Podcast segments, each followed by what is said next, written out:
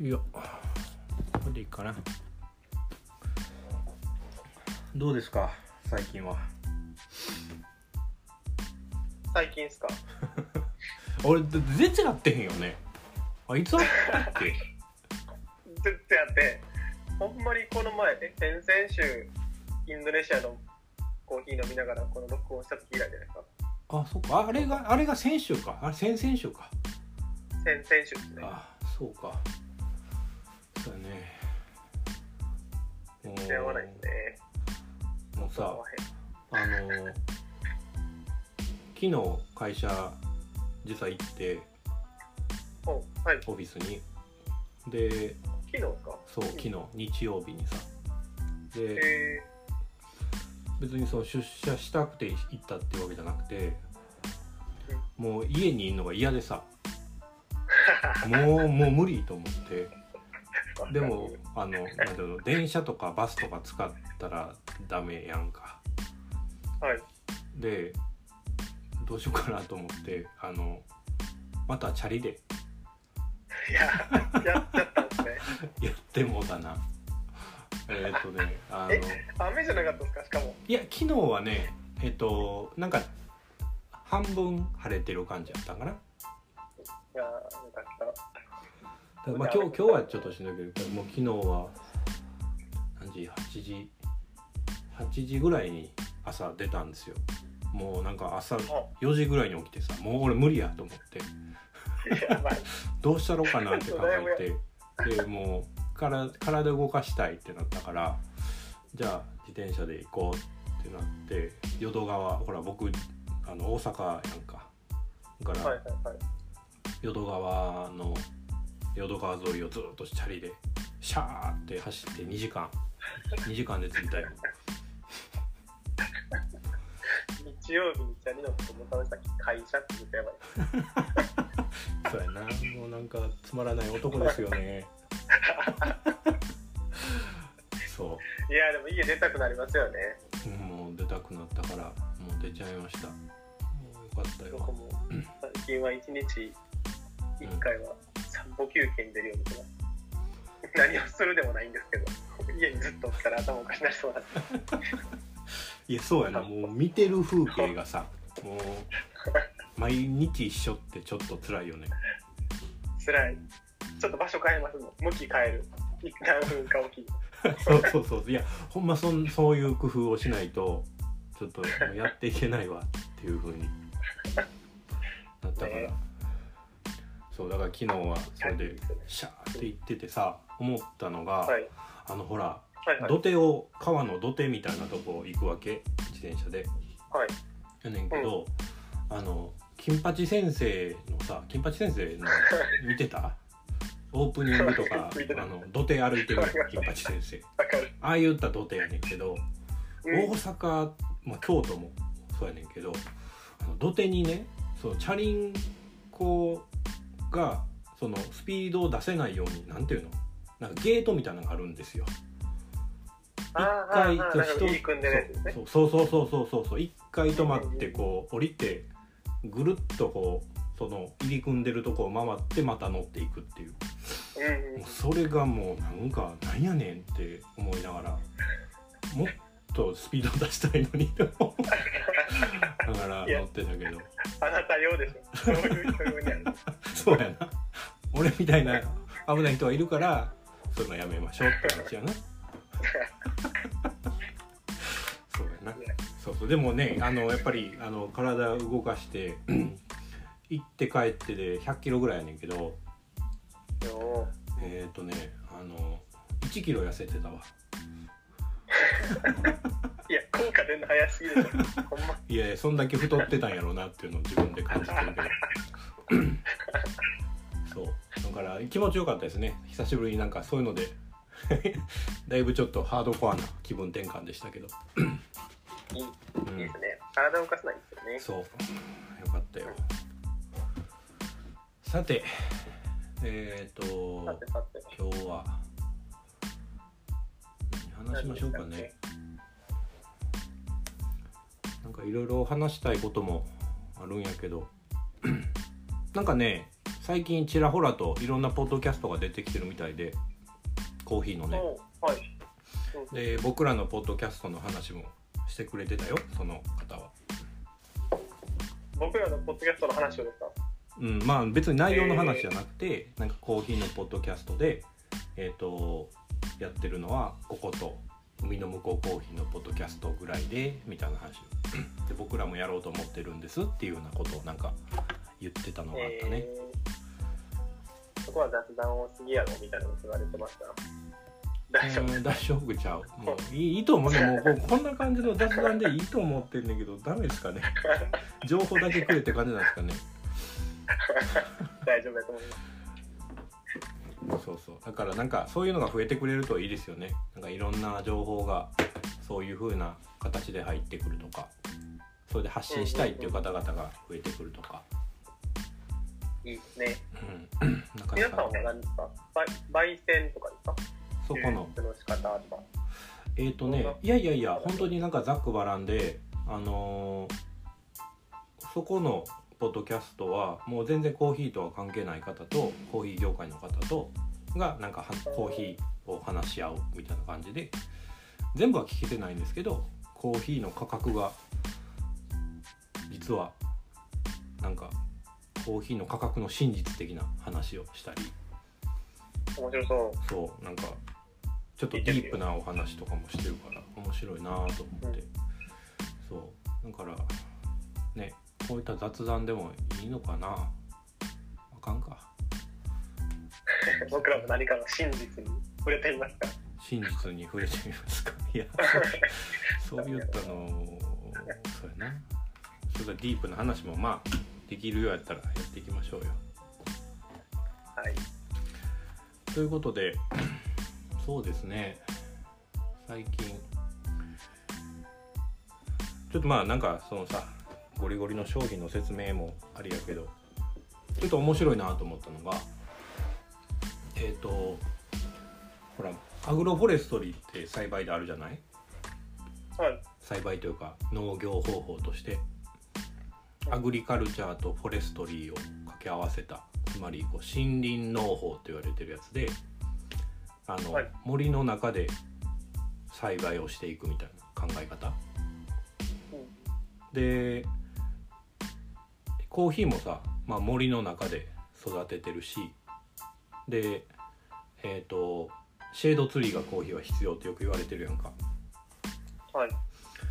でえっとワールドコーヒーリサーチっていうところがあの出した論文でえっとねシェードツリーがあるとサビ病が流行るっていうふうに書いてるね逆じゃなくてですね。そ流行っちゃうんや。うそうこれがさなんか僕の中ですごい衝撃的でなんかそのシェードツリーとか、まあ、森の中でコーヒーがあるってなるとよく言われるこうバイオダイバーシティっていうのその生物多様性っていうところ、まあ、これは虫とか鳥とか大きいものじゃなくて微生物も含めての生物多様性っていうところでうまくバランスが取れるんだっていう言い方をよくするやんか。で僕はそれは一つ真理だと思うんですがでも研究結果本当に最近の研究結果よ。研究結果ではシェードツリーがあるとサビ病に関しては流行ると。へえ。これなんでかっていうと、えっと、サビ病って雨季の時にこうすごくこう流行るんですね。もう湿度が高くなるから。繁殖しやすい状況になってくるんですけどその雨季の時って雨がバンバン降るやんかはいでえっと森があると言うたらコーヒーの木の上にもう一個木がある状態やから雨がコーヒーの木にあまり当たらない。水滴がポツポツと当たる感じになるよね。でそれこそ雨季にコーヒー農園に行ったことあるじゃないですか。はい。でそういう風な状況っていうのはサビ病の菌をえっ、と洗い流さない洗い流してくれないんだと。つまりうんオープンな全くコーヒーのシェードツリーがないとかもしくは少ないとかいう状況で大雨が降ると菌を洗い流してくれるんやって雨が。それによってそのサビ病の発生率っていうのが少なく減少できると。いうふうなことを書いててですねあれなんかみんなが言うてることと違うぞ。っていうふうなのをすごく最近感じたんですよ。えー、何が正解かわからんですね。そう。もちろん最近見た記事やと、うん、何やったかな。ちょっとこれほんまかって感じですけど、うんうん、カタツムリが、うん、サビサビ病ってあのオレンジ色の胞子ですよね。はいはいバッて飛んでいくのあの胞子を食べる。マジで？カタツムリ食べてくれるの？だからなちょっと特殊なカタツムリだからなんか分からへんけど実はカタツムリがサビ病解決の鍵かもしれんみたいなへえ。いう記事を見ましたけどね。面白いねそれ。本当なんかな？それって。何が何が正解なんかまた送りますわすごいね、うん、そういうふうな。カタツムリの仲間であるオナジマイマイというカタツムリらしいです、うんうんうん。一匹をサビ病だらけの葉っぱの上にカタツムリを一匹置くと24時間で菌の30%を食べてしまう。食べるんやカタツムリが。食べるって書いてますね。へえ。面白いねこのカタツムリがどういうところで生きるかって言ったら分かんないですけどもうちょっと森の方が良さそうな気しますよね。そうやね。それはそれはそうやし、うん、カタツムリを食べに鳥が来そうやね。うんうん。でそう考えるとこれ難しいな。森がないと多分湿度が 太陽光強いからカタツムリがさこう生きられへんし森を作ると鳥が来るやん。正解はどこやろうな。まあでも森がない方が管理はしやすいですからね。うんカタツムリは管理しきれへんからそういう意味ではなくしちゃった方が管理は楽なのかなと思いますけど。うん。そうやね。でまあなんかねそのワールドコーヒーリサーチの場合はまあその雨が、はい、あの大事なんだということを言ってる。一方でもう一個大事なのがただまあそれでほんななんていうの？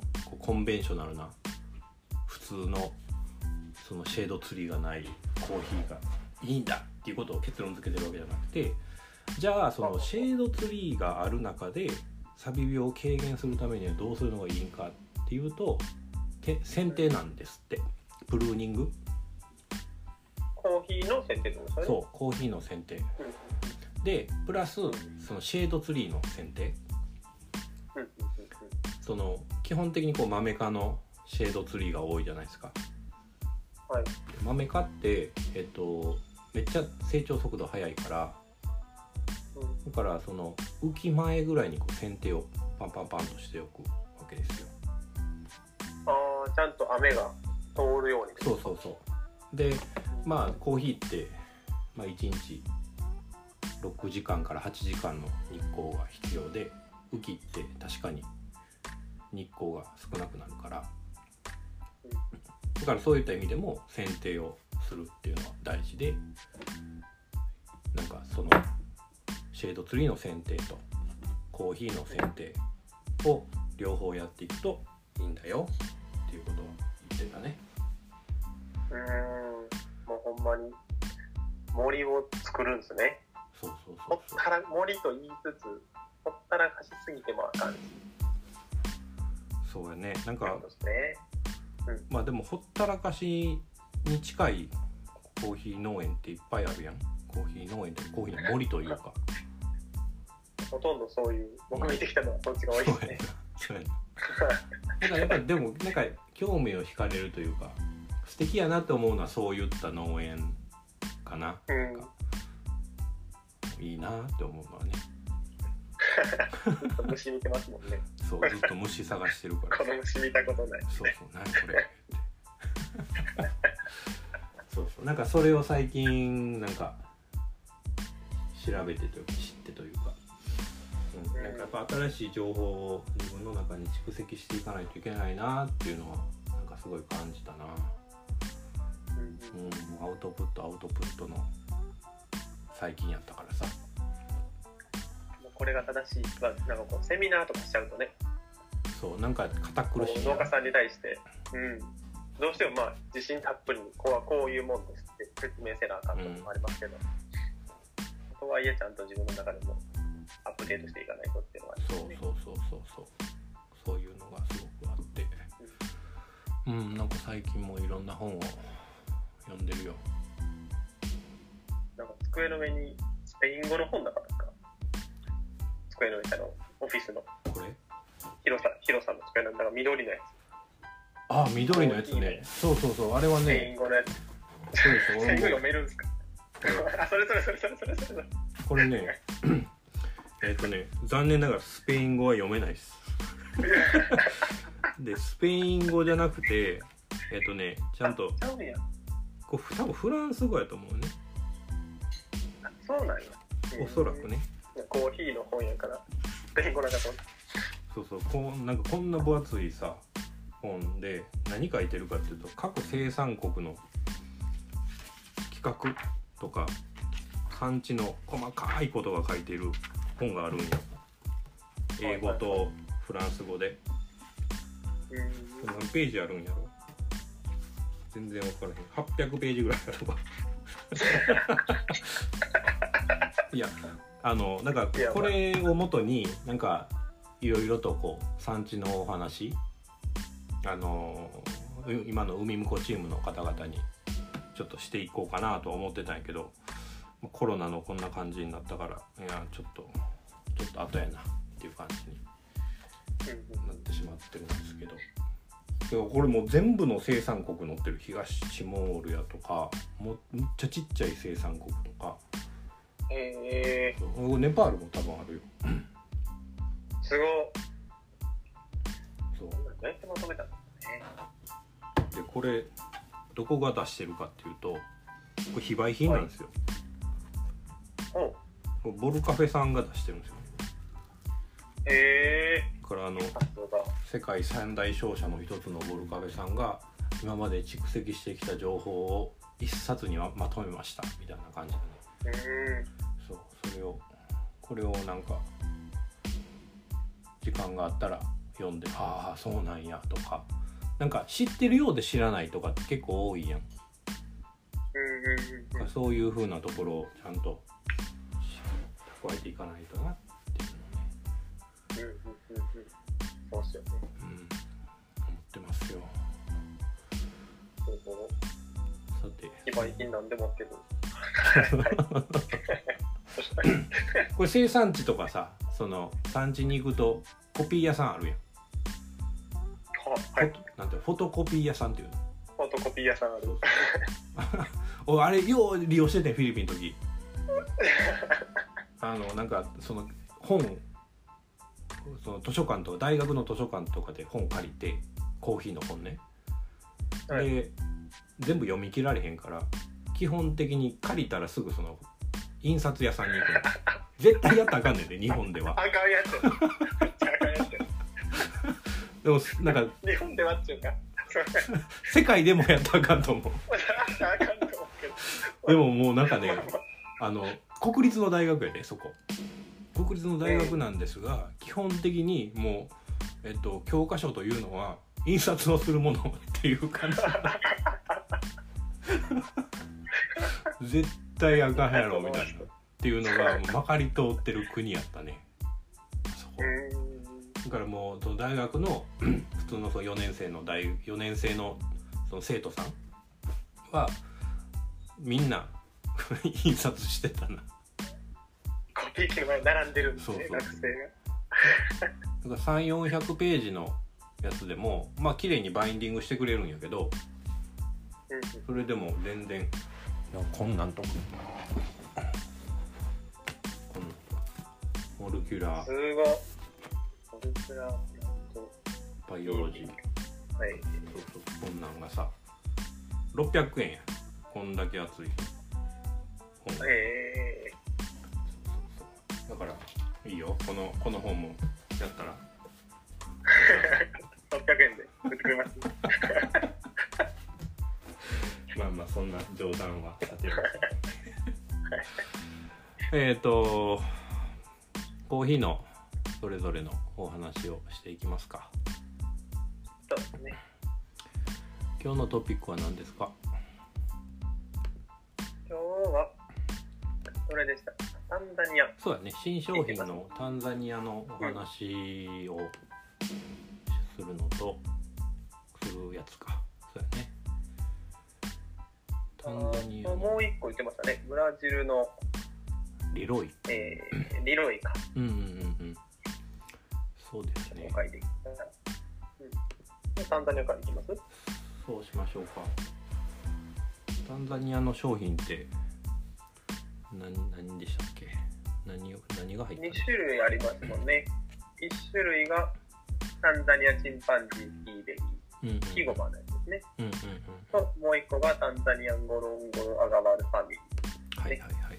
リーゴロンゴロのコーヒですね。ーですね。キゴマっていうのが結構有名な感じの方ですよね。まあどっちも有名か。そう。なんかすごい有名になってきてるんじゃないかな。なんか昔ってアルーシャ地？区西の方でしたっけ？ははは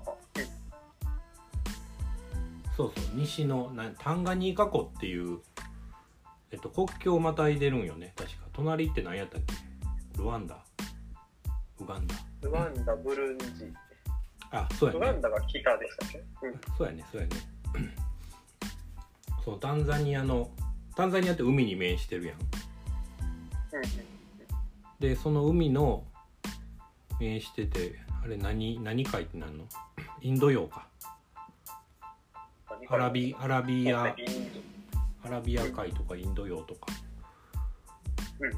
に面しててそこにダルエスサラームっていう港があって大体そこから 輸出をされるんですけどそれとは本当に反もう真反対の内陸部にタンガニーカ湖っていう湖があってでそこがコンゴか。コンゴと接してるところですね。だからはい岸を渡るそのタンガニーカ湖の岸を渡るとコンゴ共和国になるんですよ。なんですけどまあそれのタンザニア側でブルンディが北の方にあるんですけどそのブルンディの手前ぐらいにこうキゴマっていうところがあって。ほんまですねめちゃくちゃブルンディに近い。そうそうそうそうほんま国境なんですねブルンディとコンゴの。そううん。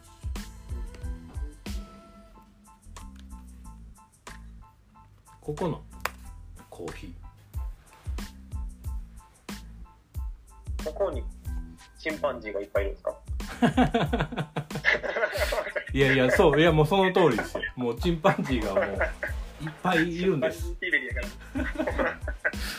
うん、いや俺もこんな名前つけていいかなと思いながらつけたんやけど。そ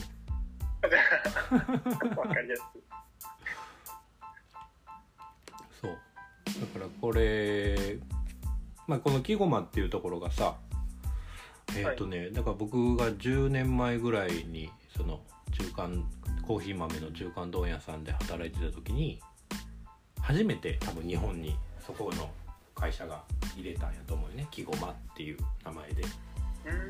はい。で一番最初に入れた時ってもう全然やってもうなんかコーヒーの生豆は真っ白いし飲んだら、うん、なんか、うん、そこまで美味しいとは思わへんなみたいな感じやったんやけど2年目ぐらいに入れたものがむちゃくちゃうまくて。でそのコーヒーが言うたらタンザニアといえばアルーシャ地区言うたらキリマンジャロのあの周辺というかがコーヒーの産地であるみたいな感じあって。うん。でまあ南の方にも最近できてきたよねぐらいやったんやけどこの木駒の方で。いやむっちゃ美味しいやん。しかもなんていうの焙煎レンジが広いって言ったらいいのかな。なんか浅入りにもいけるし深く焼けば深く焼いた個性もちゃんと出るし。うん。なんか浅入りにもなんていうのアイスコーヒー。単品でアイスコーヒーでも全然美味しいみたいなコーヒーやったんや。うんえそうそう。でそこから多分何ですかそのうん、はいはいはい。どうぞどうぞそれはその2年間ですか？の間にせめっちゃなんていうんでしょう生産者が成長したんですか？えっとそう一つが生産者がその成長したっていう言い方でいいのか分からんけどなんかバイヤーの意向みたいなことが分かってきたっていうのとあと物流を工夫したみたいなところやね。物流。そう。あのー、言うたら南から真反対のとこにあるからさ、うん、だからもうそのトラックで運ぶだけでもすごい時間かかるのに確かね、はい、ダルエスサラームのその港付近になってくるともう渋滞が起こるわけよ。輸出がいろいろと大変なんか時間がかかるというかトラック待ちしてんのよね。荷積み待ちというか、はい、でそれで直射日光浴びて悪くなったりとか。かそこをもうあのもうコンテナブッキングして何月何日に入れるようにっていうふうに決めたっていうのが一つとでやっぱ白くなるっていうのは乾燥度合い水分活性値とか水分値がうまいことあのなってないから乾燥の仕方を工夫しよう、ゆっくり乾燥させていくとか、っていうことを工夫したりして徐々に徐々に良くなっていったんやと思うけどもう今じゃねもう木ごまと聞けばああ美味しいコーヒーですよねみたいなんていうのはすごい知れ渡ってますけど。そうそうそう当時はそうなんや。新しい産地やったんですね。うん、うん。でまあもう一方の、うんうんうん。うん、ゴロンゴロの方は、うん、言うたらキリマンジャロとかの近くですよねそうそうもういわゆるキリマンジャロのコーヒーって言われてて、うん、でえっ、ー、とこのキリマンジャロのコーヒー、まあ、キリマンジャロの山のもうすぐそこにこうクレーターがあるんですよ。んごろうんごろ、うんごろうんごろのクレーターがあってまあまあ何何かというとこう自然保護区になってるんですよねそこって。で、えっとまあ、その地域っていうのは、まあ、植生的にも結構豊かやし動物多様性というか動物もいろんなのがいてで、えっとまあ、そこは保護区になっていてその近くにコーヒー農園がいくつか点在してるんですけどそこの一つを、まあ、今回日本に持ってきてで販売すると。でまあ、この何て言うかなこのキリマンジャロ付近というかウンゴロウンゴロ付近って言った方がいいのかな？はあのアフリカってこうグレートリフトバレーってよく言われるの知ってる？わかんないなんかねグレートリフトバレーっていうのがこうあのエチオピアの上の方からずっと下の方にこう何ていうのかな？亀裂が入ってるんですよ。それって何かっていうとこうなんか、もうむっちゃ昔になんか地殻変動があった時にこうずれたみたいな感じやったか盛り上がったか。なんかそんな感じだよね。つまりこうそこがミネラルがむちゃくちゃ豊富なわけよ。はい、その近くにあったものが出てきたみたいな感じやから。だからと土壌的にもこうミネラル分が豊富がゆえにこう出来上がるコーヒーもなんか香味的にも豊かってよく言われていて、まあ、実際そうやからそういったものを扱うというふうにしました。実際どうでした？そのゴロンゴロの方のコーヒー。なんかゴロンゴロはちょろっと飲,、飲んだよね確か。飲みました。逆にそのチンパンジーの方をちょっと昔に飲んだんで、はいはい、よく曖昧なんですけど、うんうん、ゴロンゴロの方はやっぱり酸味がなんていうんですかね明るい酸味で。うんうんうん。うん。ですね。あそこの酸味の華やかさみたいなのがすごい特徴的だなと。うん。なんか僕もその印象は強くて、タンザニアっていうとなんか酸味がパーンとしててっていう風なところが印象で、どっちかっていうと深入りにした時に味わいが出るよねっていうのが、うんうん、まあもう本当にまあ今じゃないよ。その昔はよく言われていて。でもこのアガワルファミリーのゴロンゴロのやつはなんかもうちょっと酸味が柔らかい感じやから、でどっちかっていうと甘みの強さみたいなところが結構際立ってるので浅入りにした時にもこう柔らかい酸味となんかいわゆる長く続く後に長く続く甘みみたいなところがしっかり感じれるよなっていうの。カッピングレベルでもカ,、まあ、カッピングとしてもやった豆をドリップで言うたらむっちゃ浅いコーヒーをドリップでやっても結構美味しかったから。うん。なんかあこれは使いたいなというふうなコーヒーですね。木ごまは、うん、さっきこう焙煎レンジが結構広い、まあ、浅入りにしても深入りにしてもっておっしゃってましたけど、これはどうなんですか？どれぐらいの焙煎度がいいんでしょう？ゴロンゴロの方？うんはい。ゴロンゴロの方はえっと木ごまほど深くやらない方がいいかなっていうところでえっと、うん、言うたら深入りまあなんかマイクロローサーさんたちはあんま好きじゃないかもしれないですけどまあ本当にいわゆるこのもう自家焙煎でずっとやられてる方とかだと2ハゼ入って1分ぐらいは全然耐えれる。ああごめんごめん、うん、ゴロンゴロの方は2ハゼ入って30秒から40秒ぐらいかな。そこぐらいまでの焙煎がちょうどいいかな。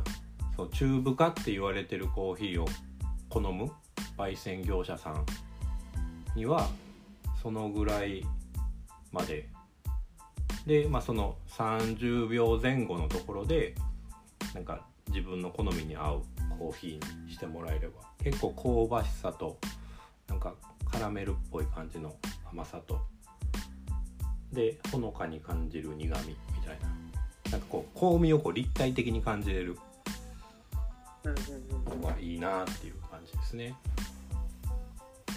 キーゴマはそれよりさらに進めてもあもう全然大丈夫やと思う。いいですね、うん、うん、1分20秒ぐらいまでいっていいんちゃうかな。だから本当になんていうの？フレンチぐらいまで焼いてもなんかその美味しかったよ。焼いてみよう深いで。うん。ぜひちょっと深いでの見比べることがあんまないんでね。そうやんね。でもなんか僕はさその一時期その自家焙煎のところで働いていろんなことをまあそこに教えてもらって、はい、言うたらもうもう焙煎の師匠というかどっちかっていうともうコーヒー全部の師匠がいるんやけどはい、やっぱそこはさあのなんていうのかな。その甘みの部分であったりその口に当たりとかっていうところ。で結構深めもしっかりやんのよ。なんやったら2ハゼ終わって何秒みたいな感じの焼き方をするところで。でまあ僕はそれにそれそそのコーヒーがすごい好きで。でなんかそういう風なところのなんていうのそのそんだけ深い焙煎でも味わうことができるコーヒーっていうのがいくつかやっぱあるんやなっていうの。その焙煎レンジでも耐えれるコーヒーっていうのがいくつかあるんやなっていうのはそこで感じたし。やっぱなんかコーヒーって苦くないとコーヒーじゃないみたいな人たちって多いやんか。はい。なんかなんかそこって僕すごい重要でなんか何が正解とかじゃなくていい悪いかで決めるというか、うん、お客さんの好みにあってこそのコーヒーやからさいやいや違う違うコーヒーというのはこうであるみたいなんでさ押し付けても面白くないやん、うん、いろんな焙煎度合いがあっていろんなコーヒーがあるからこそコーヒーって面白いと思うので。そうですよね、うん、なんかこの深入りにしてもしっかり残る分厚い酸味というか、うんうんうん、でタンザニアはなんでこういう酸味が出てくるんですかね。さっきのグレートリフトバレー。グレートリフトバレーの土壌の関係が強いんですかいやもうこれは、ね、これは僕もわからないです。わ全くわからない。わからないけどでもなんかそのエチオピアケニアタンザニアってやっぱりそのなんか酸味の強烈な鮮やかさみたいなっていうのがあるなっでこれやっぱ中米系とはまた違うなっていうのもすごく感じてて、うん、できっとそこは環境なんだろうと思ったりはしてるけどね。からまあその土壌的なこともそうだけどその標高が高いがゆえの寒暖差っていうところでの豆の質感の変わるです。豆の品質がそういうふうに変わってるんじゃないかな。まあもちろん品種もあるやろうけどね。種なんでしたっけ？ケン。トそう。ケン。タンザニアでよくよく栽培されてる品種ですね。ケントって。えー、何系なんですか？何系とかないですか？ピピカ系とかブルボン系。ケントってあんま聞いたことないですか？ケントあんまないです。ケントはですね。やばい。やばくないよ。全然やばくないよ 実はこれってティピッカーの確か突然変異とかそんな感じだったと思うんですけどあのインドなんですよ生まれは。あえー、はいはいはいはい。で結構昔にもうそれこそ世界第二次世界大戦前にえっ、ー、と生まれたというか発見されたというかそういったものでサビ病に強くて。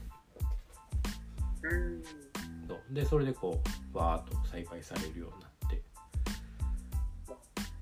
でそれこそそのイギリスまあインドやからさイギリス人がケニアに大戦に第二次世界大戦前に持ち込んでそこからわーっと広がっていったけど。でそのインドのマイソールにケントさんっていう人がいて。あケントさんなんですね。そうそうそうそうそう日本人やないけど。ケントさん。ロバート・ケントさんやったかな確か。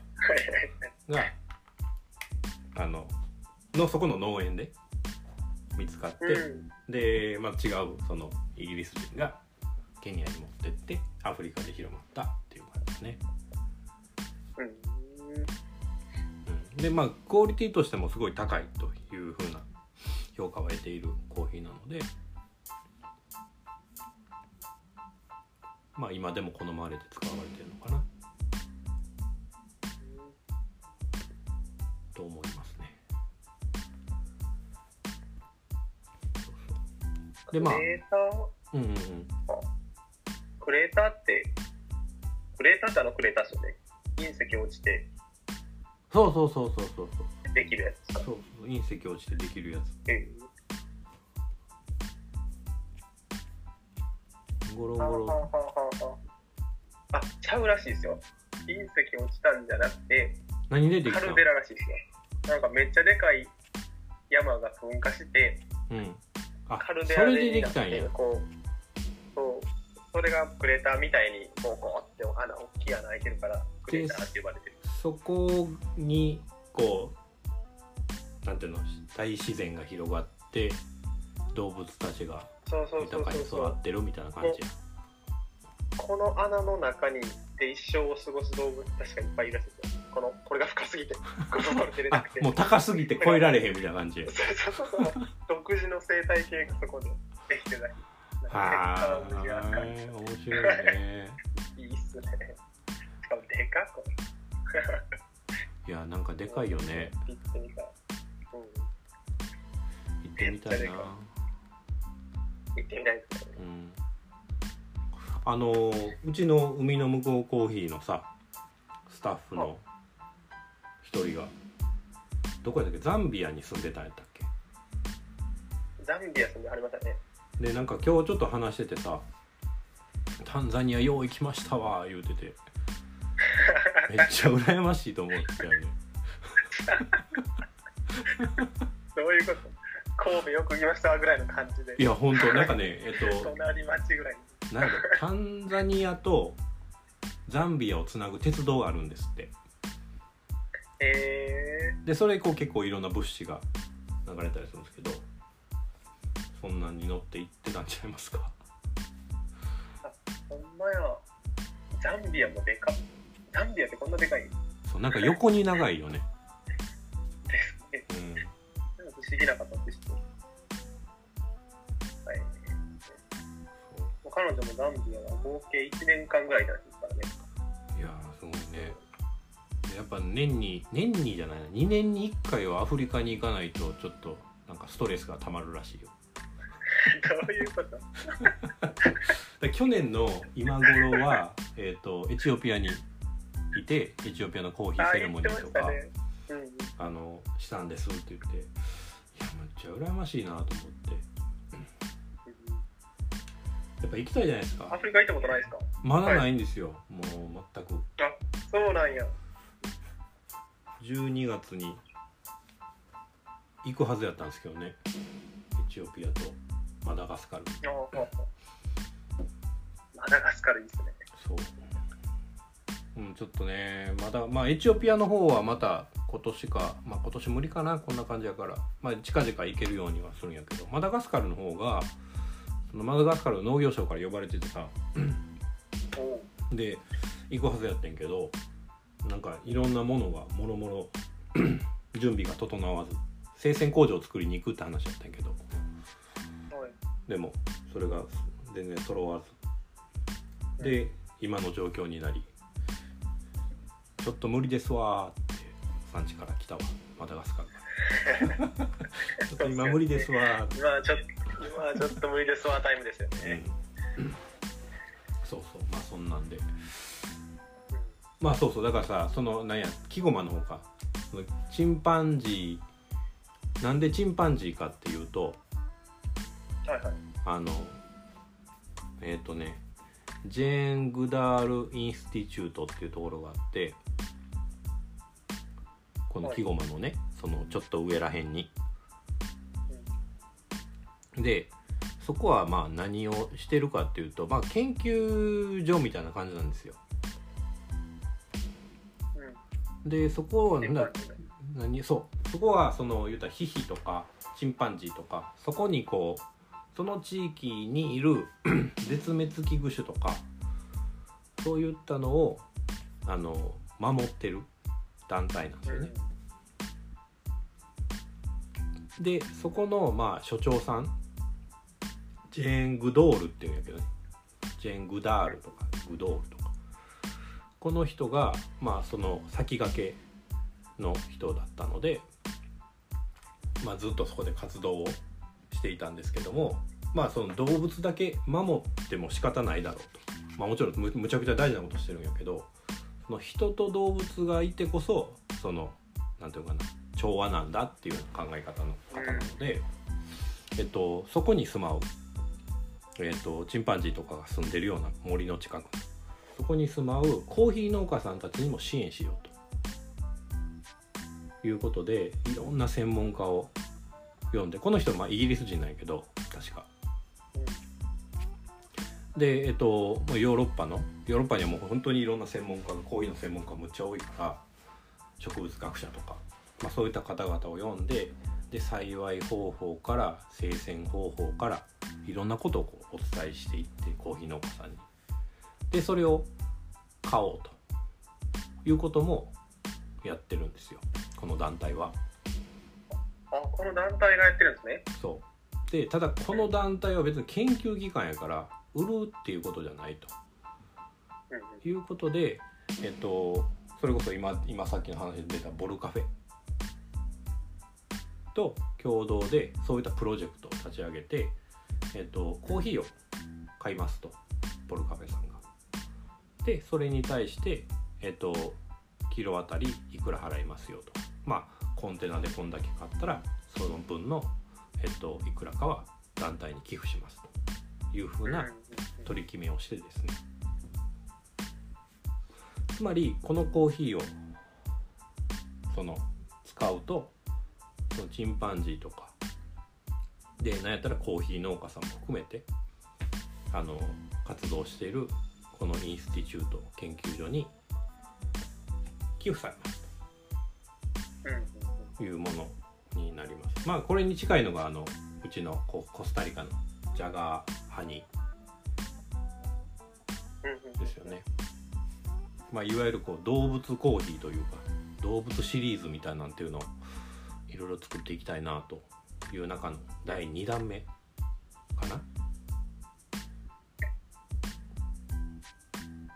ジャガーとチンパンジーと、そうですね、そうん。第2弾目。で第3弾目も一つ考えてはいますけど。お第3弾も来るんですね。そうそうそう。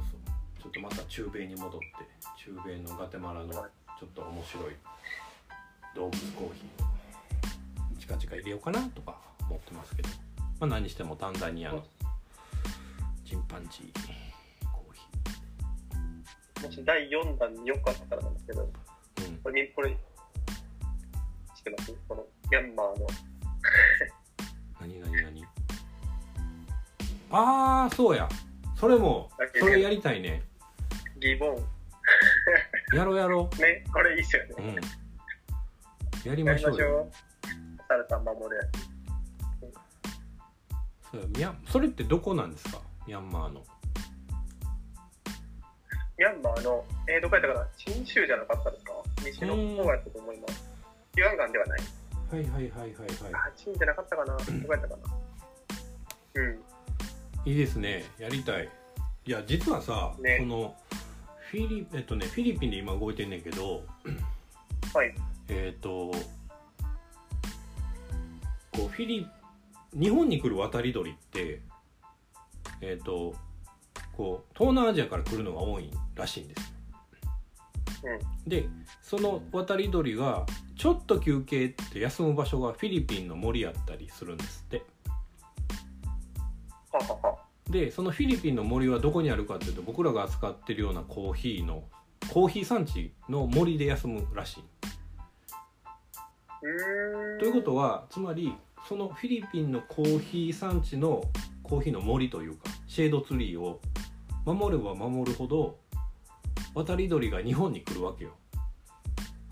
中継地が、そうそうそう。栄えるからねそうそうそうそう。休める場所が増える。なんかこの渡りなんていうの？そのコーヒーでつながるっていうだけじゃなくて実はその動物で実はつながってるんですよっていうのってなんかなんか広がりがあって面白いなと思ってめっちゃいい。だからなんかなんていうの渡り鳥コーヒーというかうん。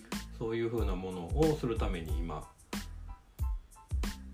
その鳥鳥チームとで僕はコーヒーの栽培の方の人ででなんか ちょっと大きい枠組みでプロジェクト立ち上げようかとかっていう話を今してますね。えー、鳥たちが休みやすい森をコーヒーも育てながら作るんですね。そうそうそう鳥を育みコーヒーを育みで、まあ、言うたらコーヒーを育てる人は農家なので農家さんを育むといいじゃん、そうですよね。うん、こんなのやろうよ作用手の森じゃ鳥も止まれないですもんね。そうよいいですね。だからね、え、それめっちゃいいじゃないですか？それめっちゃいい。うん、だからそれはぜひちょっと実現できるように動いていきます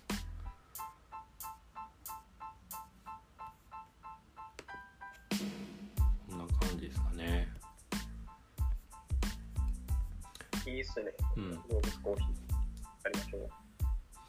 だからこういうのをどんどん増やしていきながらまあそれぞれのそれこそ僕らが直輸で扱っている国だとまあある意味絶滅危惧種までは言わんけど動物も含めてその環境を守っていこうっていう風な活動をしながらコーヒーを育ててる人たちって結構いてうん。だからやっぱそういったコーヒーも一つのコンセプトとして。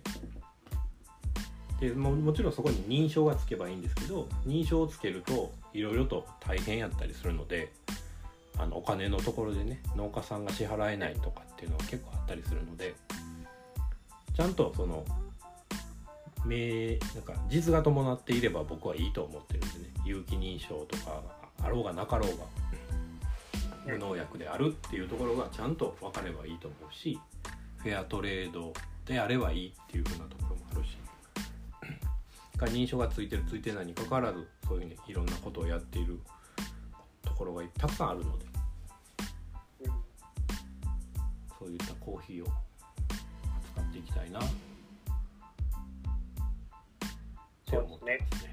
特に、まあでも動物のこととかになると僕らパッと見て動物守れてるかとか分かりにくいところもあるんで、こういう研究機関がね、うんうん、一緒になってやってくださるとすごい信頼もできていいですね。ですね。勉強にもなるし。うん。まあ、なのでタンザニアぜひお試しいただいて。なんか質問あればいつでもメールでも電話でももらえれば僕が事務事務所じゃないわオフィスにいるのは少ないですけど誰かはいるのでその人に聞いてもらってもいいしメールやったら返信はいつでもできるのでね。ね、質問もらって。もう一回入れ飲んでみな。はい。感想ちゃんと言えるようにならな。からまあ言うたらそのアガワルファミリーのゴロンゴロの方と比べると、えっと、酸味の立ち方はもっとこう鮮やか。うん。です。でえっと何やろうなマスカットとか。フルーツ系で言うとあとはグリーンアップルとか。あとはそなんで払ってるんですか？いや前も言うたけど俺こんな言い方あんま好きちゃうねん。フルーツのフルーツで例えるなやコーヒーって思ってまうからさ。わかりやすいね。そうそうまあまあ。であとはそうやな。なんかブドウのその皮渋皮みたいなあのなんて心地いい渋さってあるやん。うんうんうんうん。ああいった感じの。うん、ところがすごくあるコーヒーなので、まあ、ピーベリーにしたかったのはなんかなんか焙煎しやすいかなと思って。で粒自体はめちゃくちゃ大きいのでピーベリーの中でも。で揃っているのでまあそんじゃそこらのピーベリーよりはあの綺麗やししっかり焼けるんじゃないかなと思いますんで。ぜひ扱ってもらえれば嬉しいです。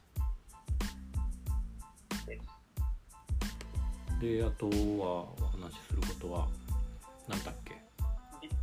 ブラジルのリロイですね。ああそうやね。これなんかまあスポットでちょっと扱ってみようか。品種的に面白いからっていうところなんですけど。まだ販売開始してないですよね。もう今,、まだ。今からってことですよね。そうそうそう。うん。これから販売開始っていう感じです。リロイってどうですか？知ってます？一回飲んだことあります。あの、めっちゃち粒ちっちゃくて、うんうんうん。何でしたっけ？カフェインが少ない。そうそうそうそうそう豆そうそうそう。そうそれです。あれなんで少ないんですか？抜いてるわけじゃないですよね。うん、もうだからその品種なんそういったコーヒーなんやと思います。もう、その品種は、うん。ああ、そういうことカフェインを生成しないというか、そ半分ぐらいなんでしたっけそう大体半分ぐらい。だからカフェインがないデカフェとは違ってどっちか低カフェインっていう言い方でいいのかな？うん。うん低カフェインコーヒーっていうものでなんかまあ一時期有名になったポアントゥっていうコーヒーがレユニオン島で発見されたっていう風なのがこう言った方がいるんですけどまあその品種ですよ。でそれをえっとまあレレユニオン島ではポアントゥでブラジルではリロイ。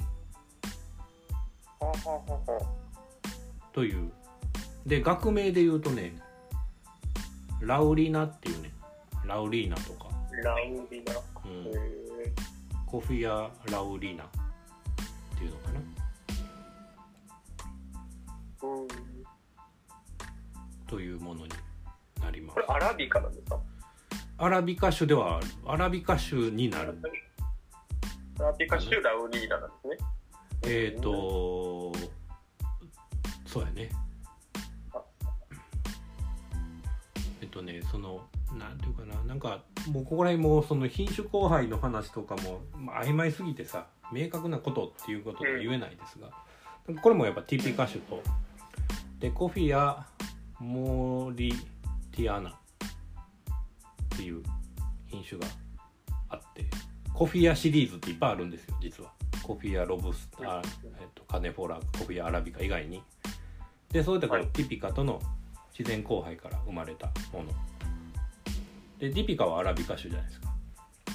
はい。だからまあ言うたら染色体でいうと4倍体なのでえっとまあラウリーナも4倍体。だからまあアラビカ種に近いとまあアラビカ種と言っていいんじゃないかなっていう品種品種、うん、種になります。味的にはどうなんですか？なんかデカフェっぽいんですか？あーでもなんかそんな感じデカフェですこれって言って出されたらああそうですねっていうふうに思うかもしれないですね。結構焙煎難しいですね。これ焙煎技術をすごく磨かれるコーヒーかもしれないです。へえ面白そう。すごくえなどういうことなんですか？えっとねムラが出る。ムラ出ると思います。普通に焼くと。うん。なので本当にうまく焼けるようにすると美味しく焼けるらしいんですけど、うん、なんか去年一昨年ぐらいにちょっと買い付けでハワイの農園に行ってたんですけど、はい。ハワイにコーヒー研究所があってそこの所長さんが日本人なんですね。でその人のその研究所にちょっと遊びに行ったとかもそこが目的で僕の場合行ってたんですけど買い付けなんかもうそれなりでええわと思いながら。それでそれはあのほのあのいわゆるコナの方にあるんじゃなくてホノルルがある方のオアフ島になるんやったっけ？何島になるんだったっけあれ。そうやな。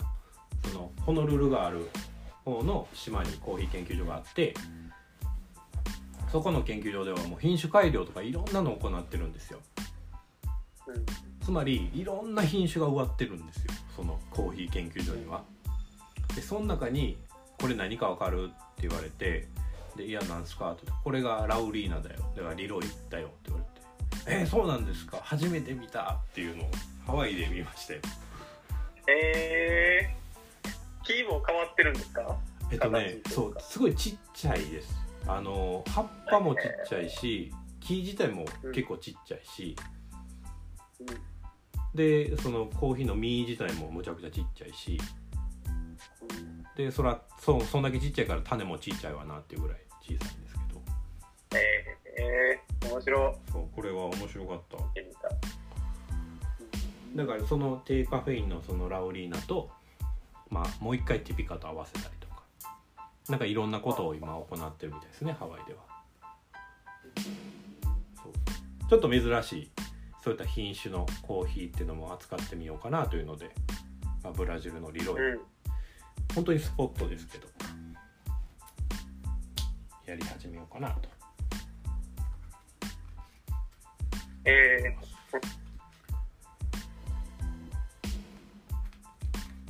なんかさ俺ばっかり喋んのずるない？なんかコーヒーのこういった話。